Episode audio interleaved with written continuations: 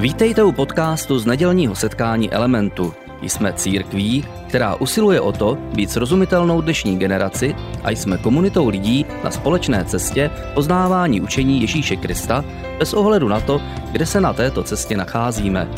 Doufáme, že dnešní přednáška bude pro vás užitečná. Takže dobré ráno vám taky všem přeju. A jsem rád, že jste dorazili do Elementu. A máme týden před Vánoční bohoslužbou, která bude příští týden. A to je takový náš závěr roku vždycky. A dneska ale končíme naší sérii, kterou jsme nazvali Kvarteto. A v této sérii se společně díváme na první čtyři knihy Nového zákona. Pokud jste někdy měli Bibli v ruce, tak jste si všimli, že to není vlastně jedna kniha, ale ve skutečnosti je to takový sborník různých spisů, různých autorů, různých žánrů z různé doby. A e, větší část e, e, téhleté knihy jsou tohohle sborníku, my mu říkáme Starý zákon, a je to část, která se věnuje především dějinám Izraele a tomu, jak Bůh jednal s lidmi před Ježíšem. A pak tady máme druhou část, kterou my nazýváme Nový zákon, tuhle část nazýváme Nový zákon, a ta se týká církve a týká se Ježíše a jeho života. A možná pokud jste to někdy měli v ruce, tak jste si všimli, že je to zajímavé, že první čtyři knihy toho nového zákona vyprávějí stejný příběh o Ježíši Kristu čtyřikrát. Že jsou tam čtyři knihy, které mluví, čtyři spisy, které mluví o životě Ježíše, pokaže trochu jinak, pokaže trošku s jiným důrazem, pokaže trošku jin, s jiným zabarvením, ale mluví o něm a jeho životě. A přestože o něm mluví různě, tak dohromady jsou v harmonii a ladí spolu dohromady.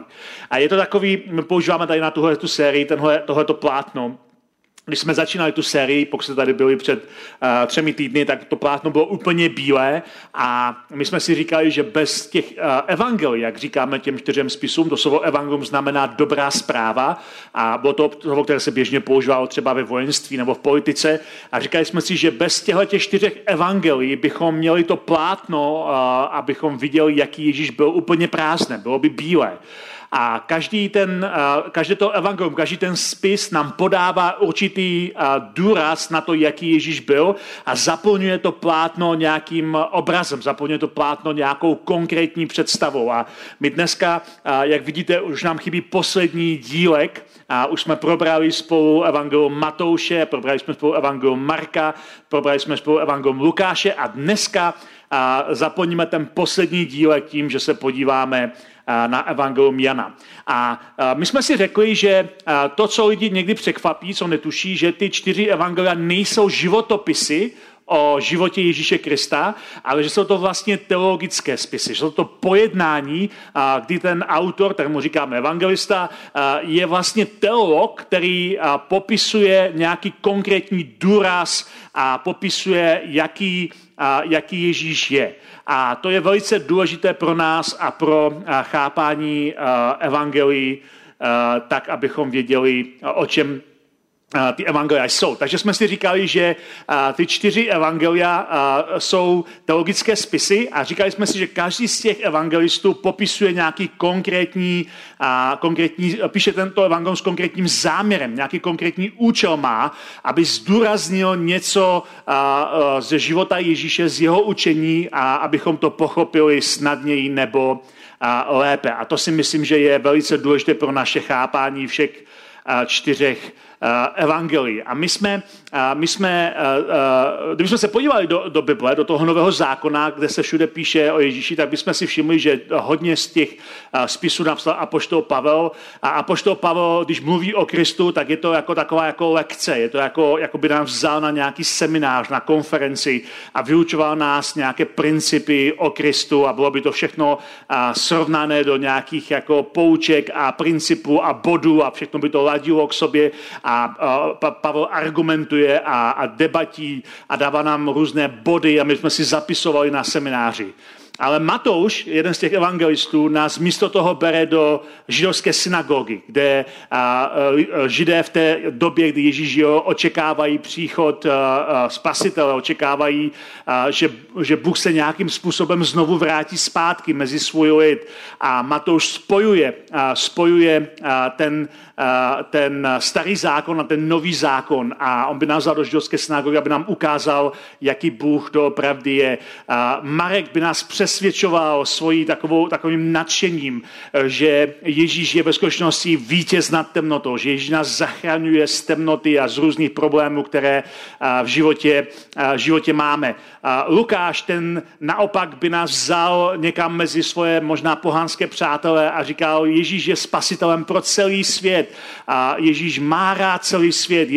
Ježíš záleží na celém světu, na všech lidech, ať už jsou jakéhokoliv původu, ať jsou židé, pohané, nebo ať jsou jakéhokoliv, z, jakékoliv, z jakékoliv části světa, z jakéhokoliv etnika, Bohu záleží na všechny. A, a, ale Jan je úplně jiný.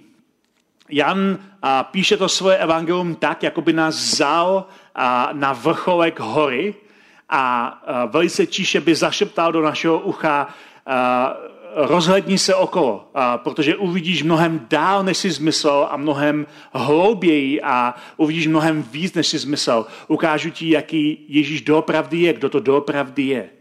A já to popisuje trochu jinak. Je, eh, pokud jste četli evangelie, tak jste si všimli, že evangelisté mluví o takové zvláštní události, kterou nazýváme hora proměnění, kdy Ježíš vzal pár svých učedníků a šel s nimi eh, na horu, kde se proměnilo do nebeské slávy, tak o tom ti evangelisté píšou.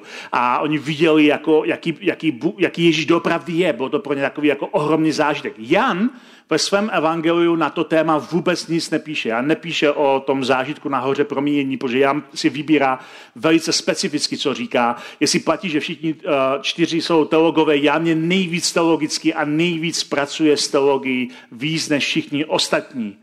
A takže Jan já nemluví o hoře proměnění, ale z jistého úhlu pohledu celé své evangelium píše na hoře proměnění. Celé své evangelium píše právě, jako by byl na té hoře proměnění, jako by byl a z toho úhlu pohledu to popisuje. A je to, je to prostě pro nás velice, velice zajímavý příběh, protože když, se, když čteme to Janovo evangelium, tak si všimneme, že Jan nás zve k tomu, abychom se pozorně podívali do tváře Ježíše až do momentu, kdy si s úžasem uvědomíme, že se díváme do lidské tváře živého Boha. A Jan popisuje, a Jan popisuje Ježíše jako, jako živého Boha. Když nás zve k tomu, abychom se podívali na Ježíše, tak nás zve k tomu, abychom se podívali do lidské tváře živého Boha. Kdo teda, tak tedy dneska Evangelium Jana, kdo teda napsal, nebo jak to, jak to vzniklo to Evangelium Jana? Eh, asi jste zjistili, že u, u těch eh, evangelií není napsáno žádná biografická poznámka na začátek, snad kromě Lukáše, který tam píše okolnosti toho vzniku. Ale eh, Ireneus, což je církevní otec, který byl učedníkem Polikarpa, který byl učedníkem Apoštola Jana, tak je to vlastně svým způsobem takový duchovní vnuk Apoštola Jana. Nám píše ve svých spisech, že Jan, Apoštol Jan napsal ten spis zhruba okolo roku 90, to znamená zhruba 60 let po těch událostech, které popisuje ve svém evangeliu, kdy jemu samotnému bylo mezi 70 a 80 lety. A napsal to v Efezu. My jsme, my jsme si už všimli, že ty ostatní evangelia jsou velice podobná. My jim říkáme, teologové jim říkají a historici jim říkají synoptická evangelia. Synoptická evangelia znamená, že jsou podobná. Takže Marek Matouš a Lukáš jsou synoptické evangelia, jsou podobná, mají podobné příběhy, podobné důrazy a dávají důraz na podobnou dějovou linku. Jan se ale vymyká, Jan není synoptické evangelium, je úplně jiný a rozdílný než právě ty uh, synoptici. A uh, Jan představuje věčného božího syna, který je zjevením Boha Otce. On představuje Boha, uh, on představuje Ježíše jako Boha, jako, jako někoho, kdo představuje, jaký Bůh doopravdy je.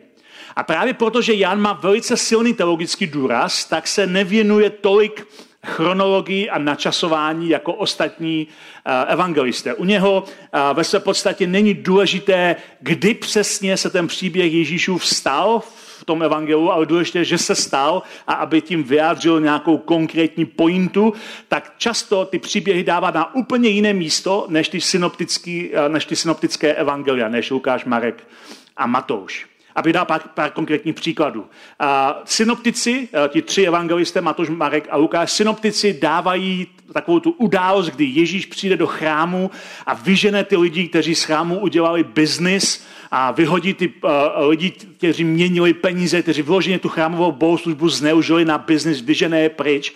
A všichni ti synoptici tuhle tu událost dávají do posledního týdne Ježíšova života, kdy Ježíš přichází do Jeruzaléma krátce předtím, než je, uh, než je ukřižován a zabit. Je to takový vyvrcholení, kdy Ježíš vlastně vyčistí chrám předtím, než sám uh, zemře na kříži a pak stane z mrtvých. To, tak to píšou synoptici. Jan oproti tomu vyčištění chrámu dává na úplný začátek Ježíšovy služby. Všichni tři evangelisté říkají, stalo se to na konci, ale Jan říká, ne, stalo se to na začátku.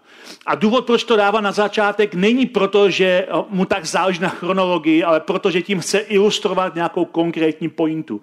A vyčištění chrámu dává hned poté, co udělá svůj první zázrak. A jestli eh, jste četli Janovo evangelium, víte, že první Ježíšův zázrak, který Jan popisuje, a Jan popisuje celkem sedm, první zázrak, který Jan popisuje, je proměnění vody ve víno na svatbě. Ježíš byl na svatbě a už tehdy měl učedníky, byl s něma na svatbě a, a v, té, v, tom, v té oblasti, v těch v Orientu, v Ázii je zvykem, že na svatbu přijde vždycky celá vesnice a všichni přátelé.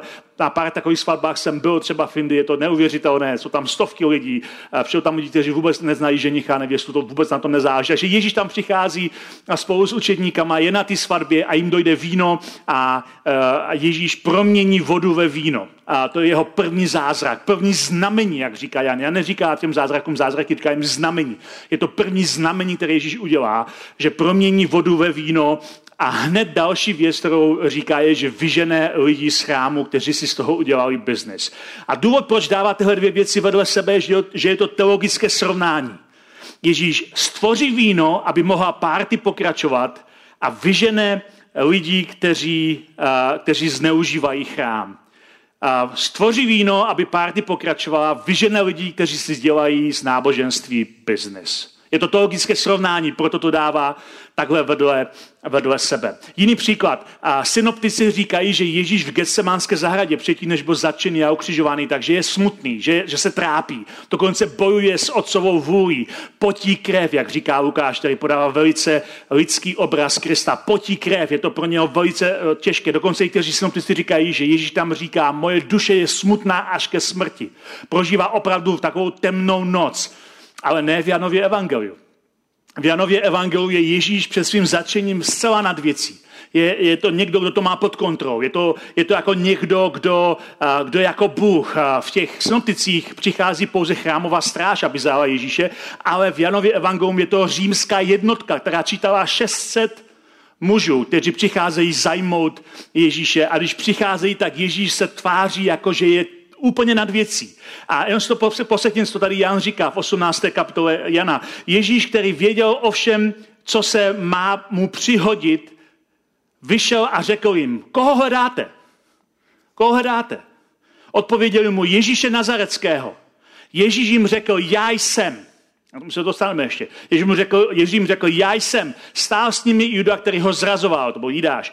Jak mu jim řekl, já jsem, ustoupili dozadu a padli na zem. Ježíš tady nevypadá jako nějaký člověk v depresi, který se bojí o svůj život. Ježíš tady vypadá jako, jako někdo, kdo to má ve svých rukou a říká, koho hledáte? Ježíš říká, já jsem. A to slovo pro Židy je úplně jednoznačné. Já jsem je přesně to, jak Bůh se představuje Mojžíšovi když se setkává s Mojžíšem. Bůh se ptá, kdo jsi? A on říká, já jsem, já jsem Bůh. A on říká, ale jak, jak, oni se mě budou ptát, jak se jmenuješ, jaké je tvoje jméno. A my jsme začínali ten rok tím, že jsem vysvětoval, co to znamená to, to rčení já jsem. Můžete si to posednout v té sérii, která byla úplně zledna. A, a každý žid ví, a, že z toho úsloví já jsem bylo to, jak se Bůh představuje Mojžíšovi, že to je boží jméno. A Ježíš použije přesně tenhle ten výrok. Když oni se ptají, koho hledáte, on říká, Ježíše Nazareckého. On říká, já jsem. A v té chvíli, kdy to on říká, tak všichni ustoupí a padnou na zem. A znovu, tohle je eh, konkrétní důvod, proč to Jan takhle vysvětluje, protože Jan to píše už z mnohem pozdějšího pohledu. Jan to píše 60 let v roce 90 po Kristu. Všechny ostatní evangelia už v té době byly známy. Jan je úplně poslední. Jan se snaží nepsat znovu to, co psají, píšou všichni ostatní, ale snaží se tam dát nějakou pointu, říct, co je důležité. A jeho pointa v tomhle příběhu je, že nakonec se celá římská říše Kristu pokloní. Nakonec před ním všichni padnou na kolena. Nakonec uh, Ježíš pokoří římskou říši. Nebo jiný příklad, a, a, všichni synoptici, všichni tři evangelisté, které máme na našem plátně, všichni synoptici ukřižování, ta událost ukřižování, že ji dávají, že se to stalo ráno po velikonoční večeři. Ale Jan nesouhlasí. Jan dává ukřižování na ráno před velikonoční večeří. O celý jeden den. A to má Jan jinak než všichni ostatní. A možná si řeknete, proč? Proč zase jako se liší? Protože Jan zdůrazňuje nějakou teologickou pointu. A je, ten důvod je, že na začátku svého evangelia Jan cituje křtitele, Jana Křtitele, to byl Ježíšův bratranec, který připravoval cestu pro Ježíše. A když eh, Jan Křtitel uviděl už dospělého svého bratrance Ježíše, jak jde jako k němu eh, na křest, tak eh, Jan říká, hle, beránek boží, který snímá hřích světa. Beránek boží, který snímá hřích světa. Takže Jan říká na začátku, Ježíš je ta finální oběť. On je, on je, protože Židé to, co dělali na, eh, na Velikonoce, že obětovali beránka, připomínali si vysvobození z Egypta, vysvobození ze zajetí a, a, otroctví. A Jan říká, Ježíš na začátku, cituje Jana Křitel, Ježíš je beránek boží a proto potřebuje, aby Ježíš um, umřel před velikonoční večeří, před Pesachovou večeří, protože to má zdůraznit, že Ježíš je ten beránek boží, který snímá hřích světa. Takže jinými slovy, Jan je opravdu jiný a, a ukazuje svůj božský status častěji než všichni ostatní a, evangelisté a v těch, Ježíš v těch evangelích. To často tají. U Jana je to očividné. Uh, jsou tam jiné rozdíly. Synoptici rádi vyprávějí Ježíšová podobenství, což jsou takové fiktivní příběhy, které Ježíš vypráví, aby ilustroval nějakou pointu. Ale u Jana moc podobenství není. Janův Ježíš mnohem radši diskutuje s lidma, mluví s nima, dlouhé rozhovory, Nikodémus a mnoho dalších lidí víc, než aby vyprávěl nějaké podobenství. Synoptici vyprávějí o vyhánění démonu.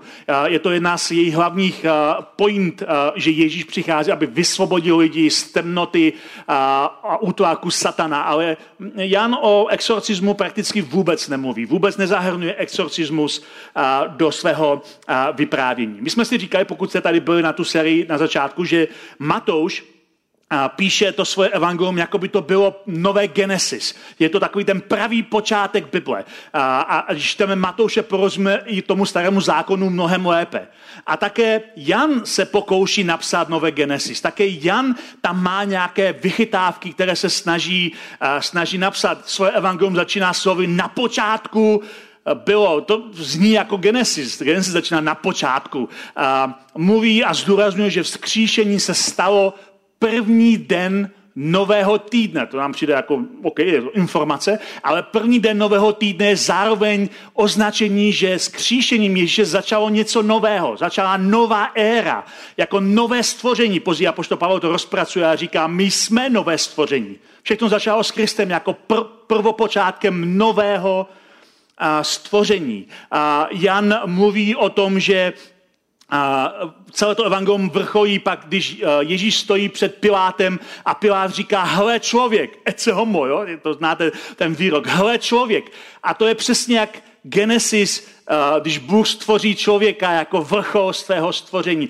Je to jako nové Genesis, ale zároveň Jan píše také nový Exodus. Exodus je příběh, jak Bůh vysvobodil svůj lid z egyptského otroctví a dal jim Tóru a připravil jim svatostánek předchůdce chrámu, ve kterém měla spočívat boží přítomnost, on svatosvánku. To byl takový zvláštní stan, ve kterém přebývala boží přítomnost, oni tomu říkali svatostánek. A Jan píše na začátku svého evangelia, že to slovo se stalo tělem a přebývalo mezi námi.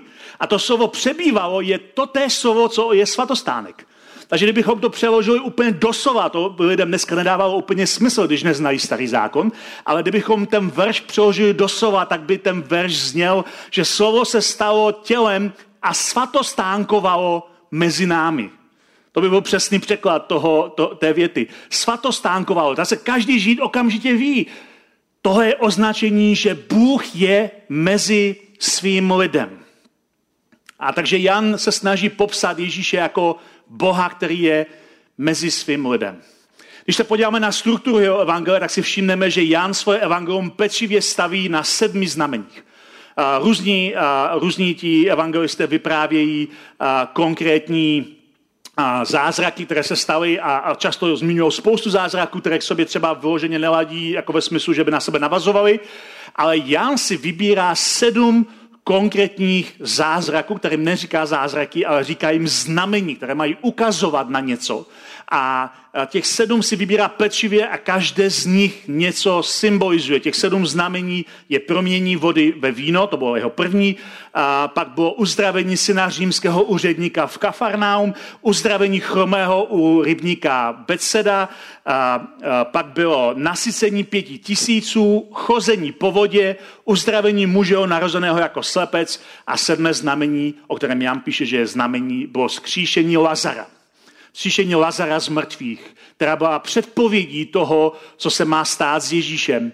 A podle Janova evangelia to bylo právě skříšení Lazara, co ponouklo Ježíšovi nepřátelé k tomu, aby dokončili ten nepřátelský výpad proti němu a nakonec ho ukřižovali. A všechny tyhle znamení mají za cíl nám ukázat na Ježíše, ukázat na to, kdo je, na jeho identitu a na to, a, a, co pro nás znamená. A Jan to přímo říká, že si vybírá ty znamení. Na konci svého evangelia ve 20. kapitole tam říká, e, ještě mnoho jiných znamení, která nejsou zapsána v této knize, učinil Ježíš před svými učedníky. Tato však jsou zapsaná, těchto těch sedm je zapsaných, abyste uvěřili, že Ježíš je Mesiáš, syn Boží, abyste věříce měli život v jeho jménu.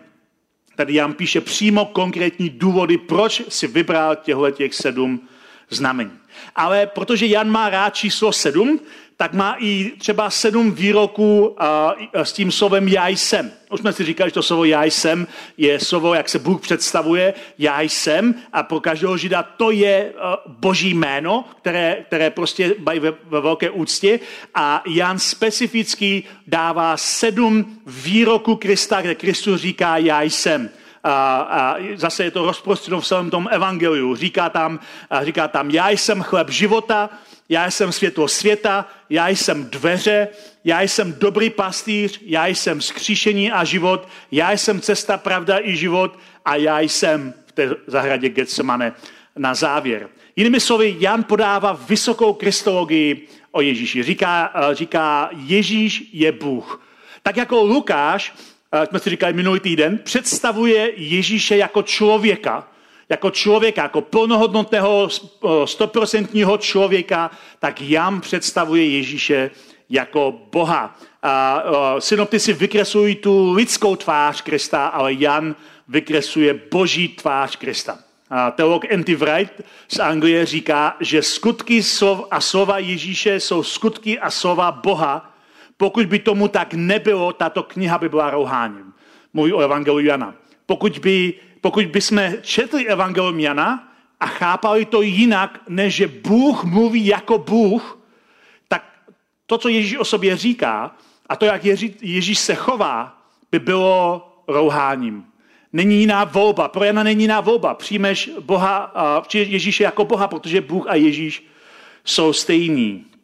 A takže když se na to podíváme, tak eh, na začátku toho evangeliu Jana to, to celé evangelium začíná takovým chválospěvem, takovou eh, básní, kde on říká, tohle, eh, to, kdo se narodil, bylo slovo, které se stalo tělem. A Jan nám přímo říká tyhle ty slova. Na počátku bylo slovo a to slovo bylo u Boha a to slovo byl Bůh.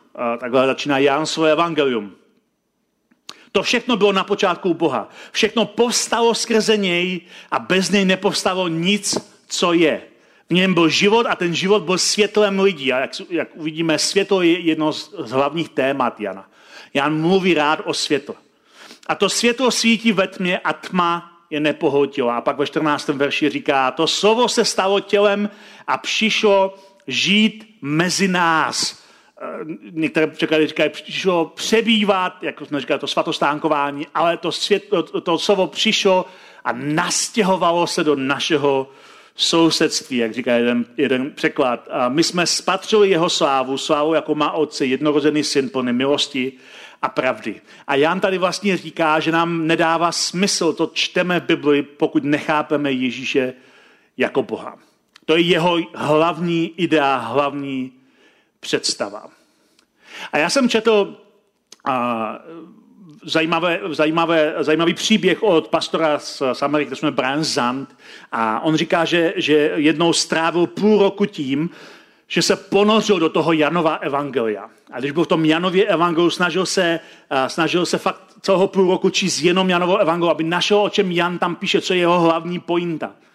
A, a říká, po, po tom půl roce toho ponoru do Janova evangelia jsem najednou měl slova, které mi to zhrnuly, to, co jsem tam viděl. A on to nazývá těmito slovy, těmi krátkými větami. Říká, Bůh je jako Ježíš. Bůh byl vždycky jako Ježíš. Nikdy nebyl čas, kdyby Bůh nebyl jako Ježíš. Vždy jsme to nevěděli, ale teď už to víme. A my, když čteme Evangelium Jana, tak se často soustředíme na to, že tam je nějakým způsobem představen Ježíš jako Bůh. Ale to, co tady Brian Zahn říká a to, co je vlastně hlavní náplní Janova evangelia, že je to trochu naopak. Ne, že Ježíš je Bůh, to je hlavní pointa, ale že hlavní pointa je říct, že Bůh je přesně takový, jaký je Ježíš. My totiž v naší kultuře a v naší, eh, naší společnosti a vůbec eh, eh, mezi křesťany často máme pocit, že Ježíši můžeme rozumět, a když čteme Evangelia, vidíme, jak se chová třeba chudým, nemocným, a mm, posedlým, postiženým, jak se chová k ženám, jak se chová k dětem. A máme z toho krásný příklad a říkáme, Ježíš je prostě skvělý. Ježíš je někoho, koho můžu milovat, koho můžu následovat a můžu mu rozumět, protože Ježíš vždycky říká, co chce, vždycky je na straně života, vždycky je na straně těch chudých, vždycky je na straně těch, kteří to potřebují a je to jednoduché se k němu přiblížit a patřit k němu ale Bůh nám připadá vzdálený. A říkáme si, kdo ví, jak je to s Bohem. A kdo ví, jak, jestli, jestli Bůh mě má rád stejně, jako mě má rád Ježíš. Protože my Ježíše vnímáme jako člověka, protože čteme ho představeného jako s lidskou tváří. Ale to, co Jan říká, je, že neexistuje žádný rozdíl mezi Bohem Otcem a protože Jan mluví o trojici, asi nejvíc ze všech evangelistů. Mluví o duchu svatém, mluví o otci a mluví o synu jako o trojici. A Jan říká, není žádný rozdíl mezi otcem a synem. Oni jsou stejní. A jestli se podíváme na Ježíše a vidíme, jaký Ježíš je, tak přesně takový je otec. Ježíš nepřišel zlepšit otcův obraz, nepřišel říct lidem, otec není tak zlý, Ježíš nás nepřišel zachránit od svého otce. Ježíš nám představuje, jaký otec doopravdy je. A proto ta věta, nebo těch pár vět, co Branzan říká, mají takový dopad. Bůh je skutečně jako Ježíš. Bůh vždycky byl jako Ježíš a nikdy nebyl čas, kdyby Bůh nebyl jako Ježíš. A my jsme to vždycky nevěděli, ale teď už to víme. A možná na závěr dneska na těch posledních 10-15 eh, minut, které máme, tak se podíváme spolu na, na pár výroků, které Ježíš na tohle téma říká v Janově evangeliu. A máme tady sedm, sedm uh, pasáží, když teda má Jan rád číslo sedm, tak jsme zůstali u sedmi pasáží i my. A těch sedm pasáží ukazuje tuhletu pointu, že Bůh, Otec a Ježíš jsou stejní, že mezi něma není žádný rozdíl. Začneme první kapitole eh, Janova Evangelia, 18. verš. Boha nikdy nikdo neviděl, píše Jan. Jednorozený syn, který je v otcově náručí, ten jej vylíčil. A, a instinktivně, když to čteme a známe starý zákon, tak si řekneme, počkej, počkej, to, to úplně není pravda přece byli lidé ve starém zákoně, kteří měli vidění Boha, kteří se setkali s Bohem. Možíš se setkal s Bohem, teď před chvíličkou jsem o tom mluvil. Bůh se mu představil, já jsem, viděl Boha v hořícím keři, zahlednul Boha pak ze zadu, to je všechno popsáno v Exodu, ten příběh, co třeba Abraham nebo Jákob kteří měli zjevení Boha, který, který přichází z takového jakoby žebříku z nebe na zem, co třeba Izáš, Ezechiel. Jsou další a další postavy ve starém zákoně, o kterých bychom mohli říct, že Boha nějak viděli, že s ním měli nějakou interakci, že to není úplně pravda, že by Boha nikdy nikdo neviděl. A přesto Jan říká ne. Ti lidé měli zážitek s Bohem. Ti lidé viděli Boha, ale ve skutečnosti ho neviděli takový, jaký doopravdy je. Oni viděli, oni viděli určitý obraz, oni viděli určitou část, oni viděli něco, co naplnilo úžasem, ale Ježíš je jediný, kdo nám Boha představuje takový, jaký Bůh je. On nám představuje Boha takový, jaký Bůh doopravdy je. Když chceme vědět, jaký je Bůh, stačí se podívat na Ježíše, jak se Ježíš chová, co Ježíš říká, co Ježíš dělá a víme přesně, jaký je Bůh. A do Ježíše jsme Boha nikdy neviděli takový, jaký je. To je to, co Jan jinými slovy říká. V páté kapitole říká, Ježíš odpověděl, amen, amen, pravím vám. Syn nemůže sám od sebe dělat nic, jedině to, co vidí dělat otce. Cokoliv dělá on, to podobně dělá i syn. Otec miluje syna a ukazuje mu všechno, co sám dělá, ukáže, ukáže, ukáže mu ještě větší skutky, abyste jen žasli. Neboť jen otec křísí mrtvé a dává život, tak i syn dává život těm, kterým chce. Tady říká, eh, tady Ježíš říká, že otec, on křísí mrtvé. On je ten, kdo křísí mrtvé. A zároveň říká, ale syn křísí mrtvé. Protože syn dělá to, co dělá otec. Oni dělají stejnou věc. A říká, otec udělá ještě další věci, abyste žasli. A tím se většina vykladačů zhoduje, že míní své vlastní vzkříšení. Že na rozdíl od Lazara, kterého Ježíš zkřísil tím, že ho povolá z hrobu, Ježíše nikdo nepovolává z hrobu, Ježíš stane sám.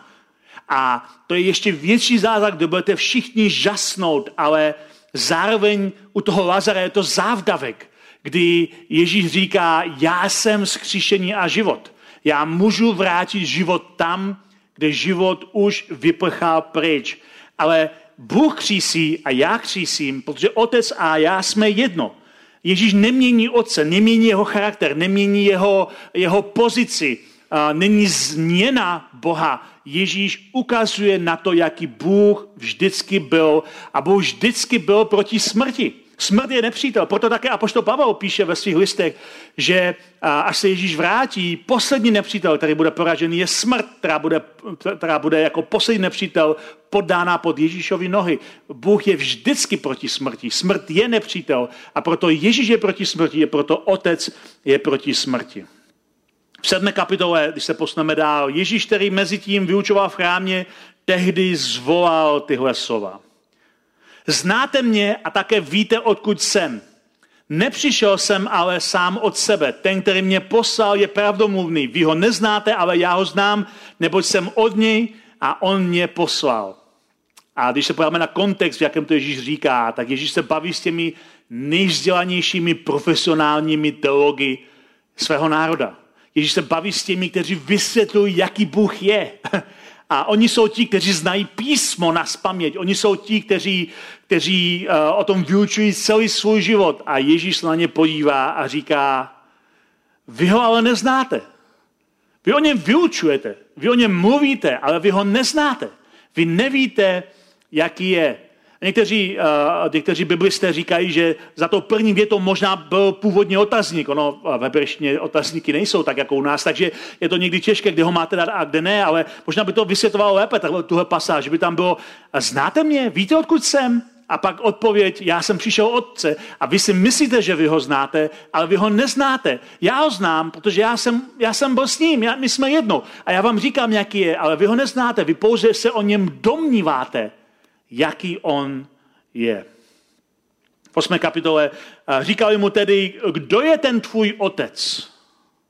Ježíš odpověděl, neznáte mě ani mého otce. Kdybyste mě znali, znali byste i mého otce. Znovu stejná pointa. Ježíš říká, jestli chcete poznat, jaký Bůh je, poznejte mě. Poznejte mě, zjistěte, jaký jsem, kde leží moje srdce, kde leží moje zájmy, koho mám rád. Zjistěte, jaký já jsem. A pak budete přesně vědět, jaký je Bůh. Kdybyste znali mě, znali byste Otce. Kdybyste znali, jak já se chovám, co dělám, jak myslím, co říkám, tak byste přesně věděli, jaký je Bůh. Protože Bůh je jako Ježíš. Ježíš je definice Boha. A když se podíváme na Ježíše, víme přesně, jak se chová Bůh. V desáté kapitole říká Ježíš, mé ovce slyší můj hlas a já je znám a následují mě. Já jim dávám věčný život. Zamyslete, jak, jak těžká implikace to je, kdyby tohle řekl jenom člověk. Kdybych já řekl vám, jako já, Lukáš Targoš, vám, kteří dneska sedíte tady, nebo kteří nás posloucháte na podcastu, kdybych já vám řekl, já vám dávám věčný život, tak většina z vás si řekne jako fakt, jako vážně, bylo to nutný, tohle není opravdu to, co asi by si měl říkat, ty nemáš žádnou autoritu komukoliv dát věčný život a měl bys to plnou pravdu. Ale Ježíš to říká, a podle Jana, podle jeho představení, to říká jako Bůh, on říká, a já jim dávám věčný život. Já jim dávám věčný život. Ne otec, ale já jim dávám věčný život a oni nezahynou na věky a z mé ruky je nikdo nevrve. Nikdo nemůže vrvat někoho, eh, kdo je v Ježíšově ruce. Může odejít sám, ale nikdo ho nevrve. Nikdo nemůže mu sebrat to, co má, když je v Ježíšově ruce. A pak Ježíš pokračuje a říká, můj otec, který mi je dal, je větší nade všechny a nikdo nemůže vrvat z ruky mého otce. Říká stejnou věc o otci. Nikdo, mě nevrve, nikdo nevrve vás z mé ruky nebo z ruky mého otce, protože jste, jste, jste se mnou. A pak říká, já otec jsme jedno. Říká, já otec jsme. Pořád stejná myšlenka, pořád stejná pointa. Já jsem stejný jako otec. My jsme dohromady jeden Bůh. To je věc, která pro eh, Ježíšovi posluchače, kteří byli židé, byla zcela jasná. Pro židy největší rohání, které se, kterého se mohl člověk dopustit, je o sobě říct, že je Bůh. To je největší rohání, které mohou udělat. A nebyli daleko od toho, aby takového člověka okamžitě popravili. Protože to je pro ně, a bylo to pro ně ohromné rouhání. A my, když to čteme, řekneme si, možná to Ježíš tak úplně nemyslí, a, a kdo, ale jeho posluchači přesně věděli, co Ježíš říká. Vzpomněte si na to, co říkal ten Andy Wright, jak jsem citoval ten jeho citát, že tohle jsou slova a skutky Boha a kdyby tomu tak nebylo, Janovo evangelium je rouháním a přesně tohle ti židé slyší, když Ježíš říká, a já jim dávám věčný život a já a otec jsme jedno. Oni přesně ví, co tím říká. Oni přesně chápou implikace toho, co Ježíš říká. A aby jsme dočetli ten příběh, kde to uvidíme zcela jasně, a když Ježíš tohle řekl, židé tedy znovu vzali kamení, aby ho ukamenovali. Okamžitě ho chtějí zabít, okamžitě ho chtějí zprovodit ze světa. Vzal kamení, aby ho ukamenovali. A Ježíš jim říká, ukázal jsem vám mnoho dobrých skutků od otce, za který z nich mě chcete kamenovat? A oni říkají, my tě nechceme kamenovat za dobrý skutek, ale za rouhání. Jsi člověk a děláš ze sebe Boha. Jeho posluchači, kteří slyšeli, co Ježíš říká, velice přesně chápali, co Ježíš říká. Jsi člověk a děláš ze sebe Boha. Protože já, otec, jsme jedno. To je Ježíšova hlavní pointa. Je to důležitá pointa proto, jak chápeme Boha. Někdy lidé mluví o Ježíši jako o někom, kdo nás přišel zachránit před hněvem Otce. Jakože se Otec hněvá na nás a na náš hřích a Ježíš nás přišel zachránit před hněvem svého Otce, utlumit jeho hněv. Ježíš nás nepřišel zachránit před svým Otcem, protože on a Otec jsou jedno. My jsme možná chápali špatně, špatně Otce, na základě těch obrazů a zjevení, které jsme měli, které nebyly úplné, ale Ježíš je dokonalý obraz Boha a Ježíš nás nepřichází zachránit před Otcem, protože On a Otec jsou v dokonalém jednotě. Jediná věc, o čeho nás Ježíš zachraňuje, je, že nás zachraňuje před naším pokřiveným obrazem Otce. 12. kapitola. Ježíš zvolal, kdo věří ve mně, věří ne ve mně, ale věří v toho, kdo mě poslal. Jinými slovy, pokud věříte ve mně, věříte v mého otce. Kdo vidí mě, vidí toho, který mě poslal. Já jsem světlo. Já, já světlo jsem přišel na svět, aby každý, kdo ve mně věří, nezůstal ve tmě. Už jsem říkal, tohle je velké téma Janova Evangelia. Světlo přišel na svět, osvětlilo temnotou. A tady Ježíš jinými slovy říká, než jsem přišel, tak celý svět I vy, kteří jste měli zážitky s mým otcem, celý svět byl ve tmě.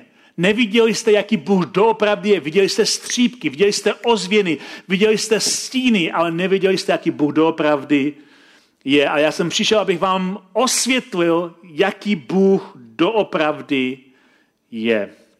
Ve 14. kapitole Ježíš říká svým učedníkům, já jsem ta cesta, pravda a život, odpověděl Ježíš. Nikdo nepřichází k otci než skrze mě. Kdybyste mě znali, znali byste i mého otce. Od nyněžka už ho znáte a viděli jste ho.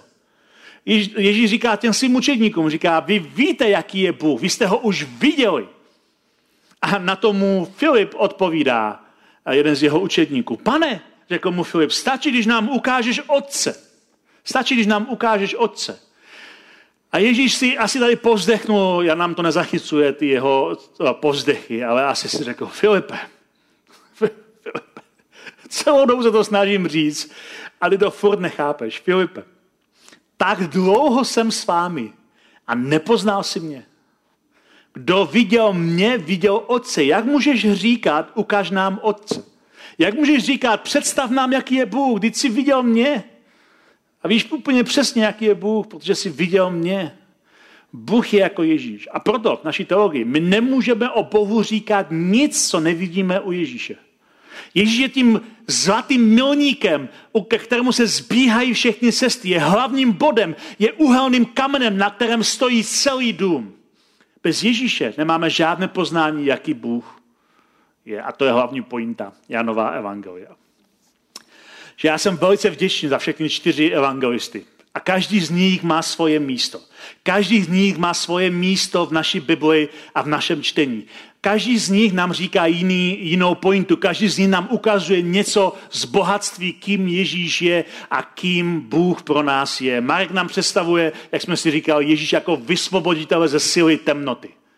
Marek nám říká, Ježíš tě vysvobodí, i když se zbíhají temné dny. Matouš je jako spojovatel mezi starým a novým, jako naplnění žilských zasíbení. V Matouši máme v Ježíši naplněno úplně všechno a on je tím, kdo je pro nás plností. Lukáš nám představuje Ježíše jako spasitele pro celý svět. A ať máš správný původ, ať máš hodně peněz, ať jsi chudý, ať jsi člověk, který je na okraji, ať jsi outsider. Jež, uh, Lukáš říká, Ježíš je tvůj spasitel, Ježíš je pro tebe, Ježíš tě má rád. A Jan nás učí. Když vidíme Ježíše, dokážeme přesně vidět, jaký je Bůh. Protože jeho, jeho uh, Ježíš je skutečný a dokonalý Bůh. Je to Bůh, který se přistěhoval do našeho sousedství. A příští týden budeme slavit vánoční bohoslužbu.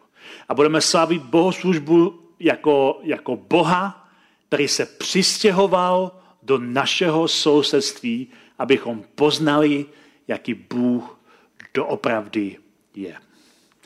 Pane Ježíš, já ti děkuji za všechny čtyři evangelisty, které jsme, kteří nám zůstali zachováni do dnešní doby. Děkuji ti za Marka, za Matouše, za Lukáše i za Jana. Děkuji ti za to, že jejich svědectví o tobě, jejich spis, kde nám představují, jaký ty jsi, eh, může být pro nás bohatstvím, kdy si uvědomíme, že můžeme znát, jaký ty jsi, že máš skutečnou tvář, že nemáme jenom prázdné plátno, kde hádáme, jaký ty jsi, ale že se podíváme na to plátno a vidíme tvoji tvář jako někoho, kdo se přistěhoval do našeho sousedství, do svatostánková mezi námi, kdo je s námi jako Bůh, který přišel v těle.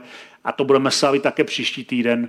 A já ti děkuji za to, že to můžeme slavit už i dnes. Děkujeme za poslech přednášky z nedělního setkání Elementu. Budeme rádi, když nás navštívíte také naživo, a to každou neděli od 10 hodin ráno v kině Biocentrál Hradci Králové. Být na místě přináší větší zážitek, výbornou hudbu a přátelskou atmosféru. Více informací o našich aktivitách najdete na webu element.cx nebo na Facebooku Element Hradec. Těšíme se na vás.